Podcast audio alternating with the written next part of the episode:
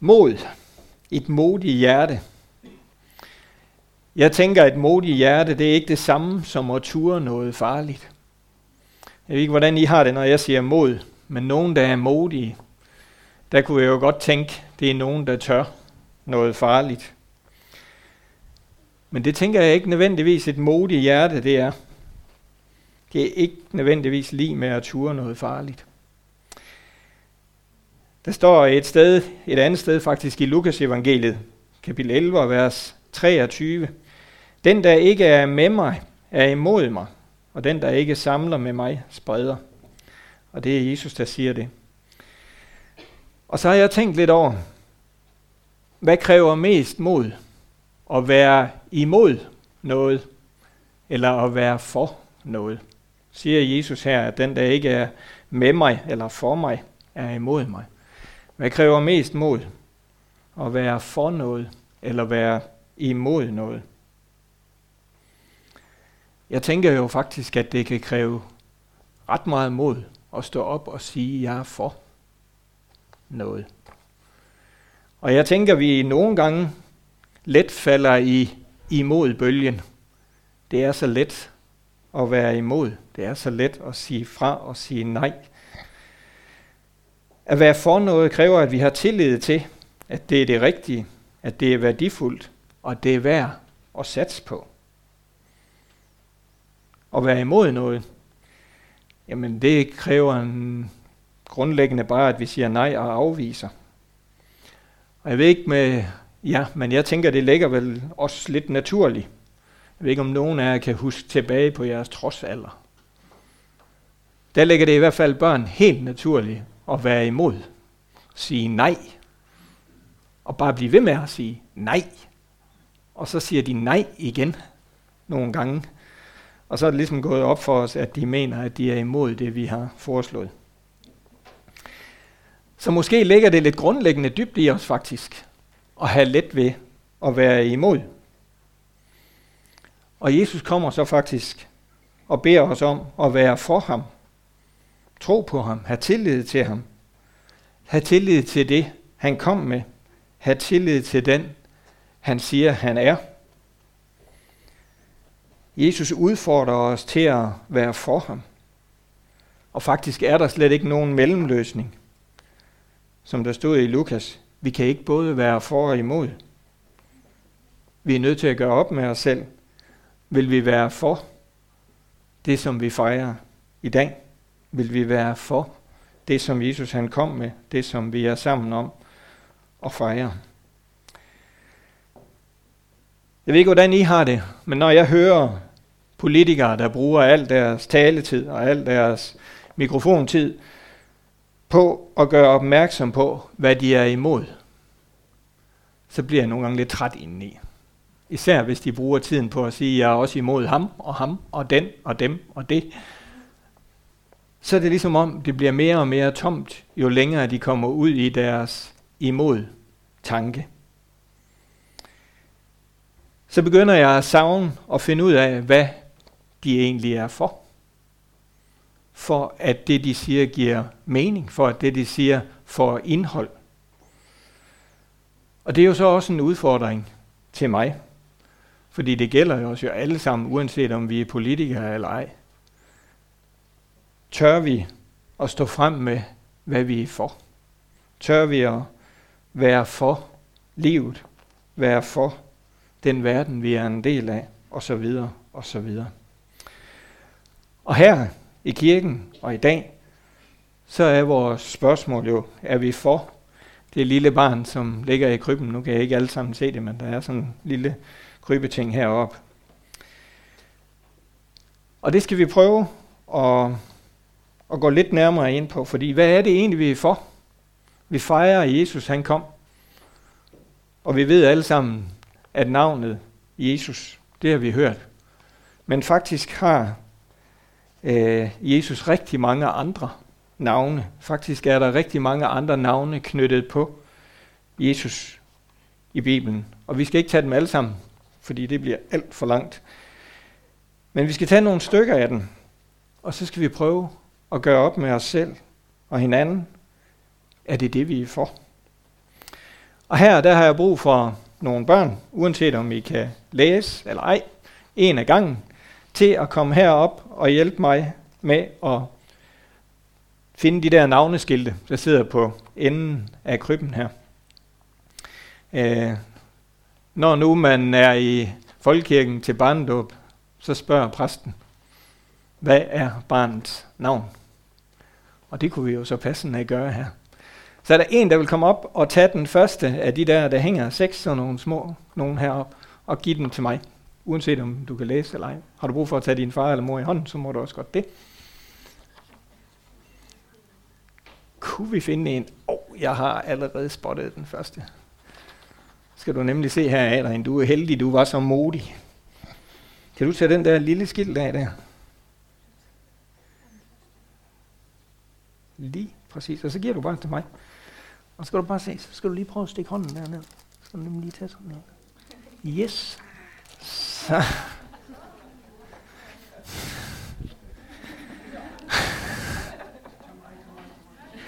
Ja, så kan det være, at der kommer liv i de andre, var.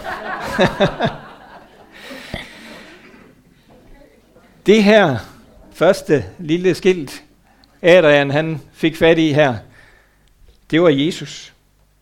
Og det er jo det navn, som vi kender. Men alle de her navne, de har jo en betydning. Fordi dengang Jesus han blev kaldt Jesus, der var det ikke bare fordi han ikke kom til at hedde Egon. Men der var det fordi det havde en mening, at han hed Jesus. Og Jesus på det tidspunkt betød, eller det gør det nok stadigvæk egentlig, den der frelser. Og det var det, som var vigtigt, at vi hører, når vi hører navnet Jesus. Den, der frelser. Den, der åbner vejen for os til Gud. Den, der gør, at vi kan nå hele vejen hjem. Så det var et navn. Nu har jeg så brug for et mere. Er der nogen frivillige dernede?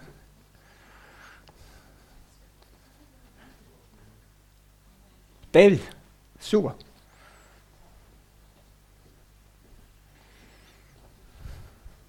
Du tager bare den næste der.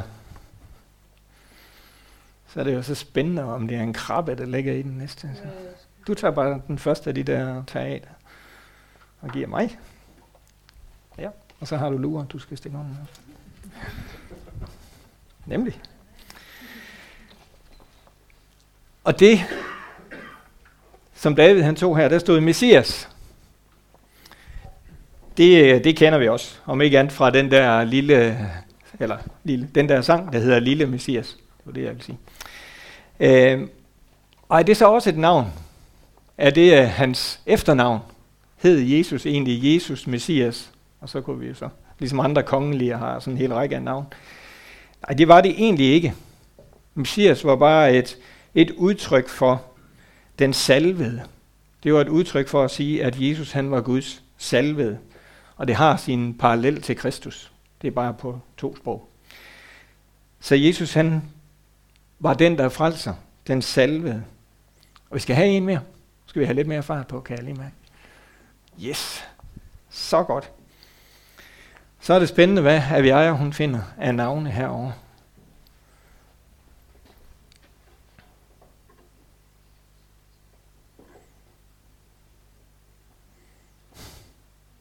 Jeg kunne også have valgt et mindre søm at slå dem på. så skal du have hånden Ja. Jesus han bliver også kaldt underfuld rådgiver. Underfuld rådgiver. Og det ligger der bare i, at han er den, der vejleder. Den, der vejleder. Den, som vi kan få lov til at gå til. Den, som vi kan få lov til at hente visdom fra. Den, som vi kan få lov til at kigge på og efterleve livet, som han gjorde. Vi skal have gang i en mere. Der kommer en dernede fra, så får du næste chance. Du kan godt holde dig klar.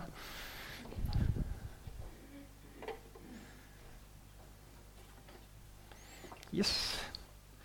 Så skal du have hånden dernede. Vældig Gud er også et af de navne, der bliver brugt om Jesus. Og vældig Gud bliver brugt for, at hans guddommelighed smelter sammen med det, at han kom som menneske til jorden. Fordi det er jo lidt en, en tanke, at Gud valgte at åbenbare sig selv i skikkelse af Jesus, i skikkelse af et lille barn, som kom uden pomp og pragt. Vældig Gud er et udtryk for, at guddommeligheden smelter sammen med menneske. Så, Mathilde. Nu er jeg jo spændt på, om jeg har talt rigtigt i forhold til, hvad den eller anden. Yes. Evighedsfader. Evighedsfader. Et udtryk for både, at han er vores far i himlen, men også et udtryk for, at han er evig, uden begyndelse, uden ophør.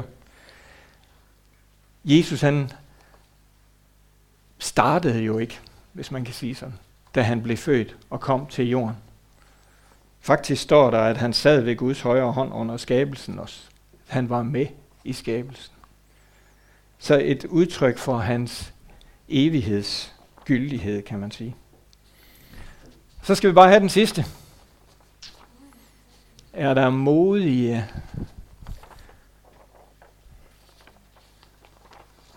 Nå, det er der simpelthen ikke.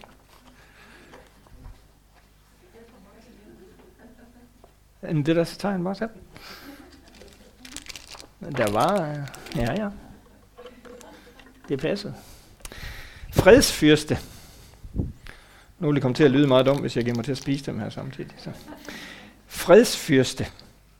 Den, som kommer med fred, som overgår al forstand, som også er et udtryk, der er brugt mange gange i Bibelen. Hans fred, som overgår al forstand. Den fred, som ikke kan skabes med magt eller med det mod, som vi tænker. Med det mod, som er udtryk for, at vi er stærkere end de andre. Han kom som fredsfyrsten. Og så har jeg snydt lidt, hvis nu der sidder nogle børn, der ikke har haft mod til at gå herop, så sender I dem rundt og tager en her, ikke også?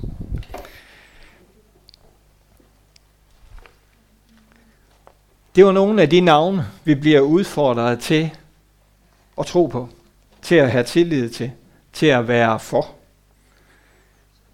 Det var noget af den, øh, jeg ved ikke om man kan sige personlighed, men i hvert fald den, det udtryk, Jesus han kom med, det han kom for, det der var hans opgave, det som han bad os om at tro på at være for. Jesus han satte ikke sig selv i scene ved at være imod andre. Han kom og var det han var, og bad os tro på det. Han brød mørket med lyset. Han brød mørket ved at være lyset, ikke ved at nedkæmpe det, ikke ved at være imod den verden, han kom til, men ved at være lyset i den verden, han kom til. Lad os forestille os en jul, hvor vi taler for det, vi tror på, når det angår Jesus. Og lad os forestille en jul, hvor vi også taler for hinanden. Fordi lige så vel som Jesus han kom og var alt det han var, og vi skulle få lov til at kigge hen på ham og efterleve hans måde at leve på. Jesus han talte for mennesker. Han talte for dem, han var iblandt.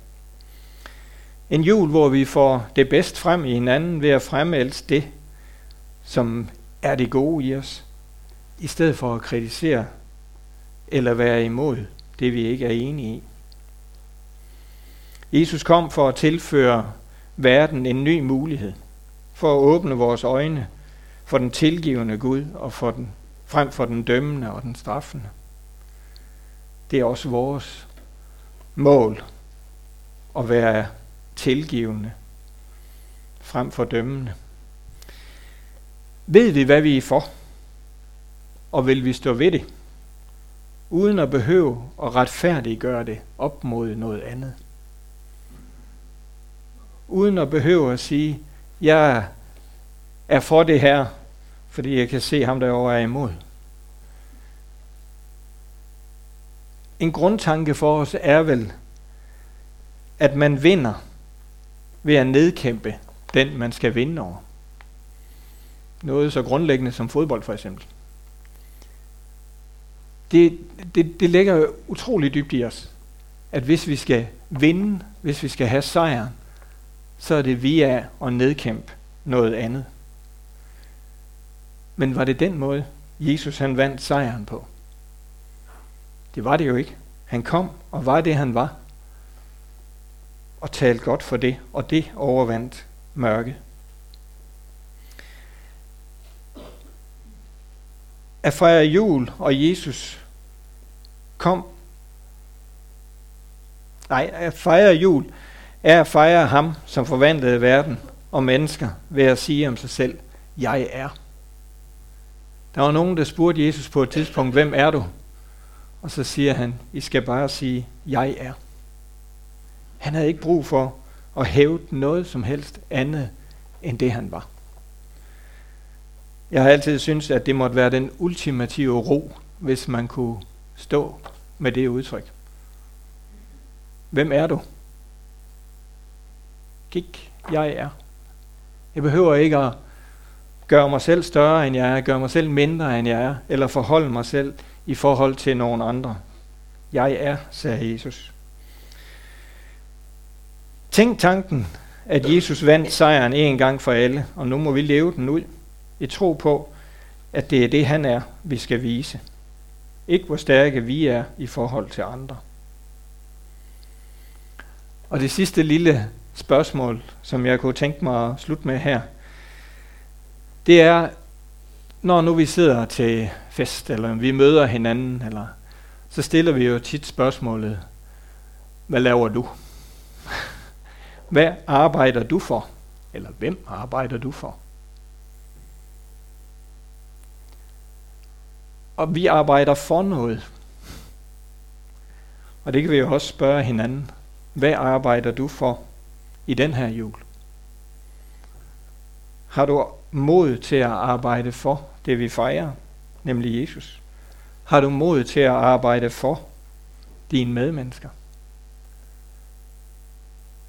Eller er det nemmere bare at være imod?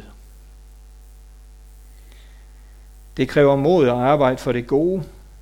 Det kræver mod at stole på, at ved at gøre godt, så bliver verden et bedre sted.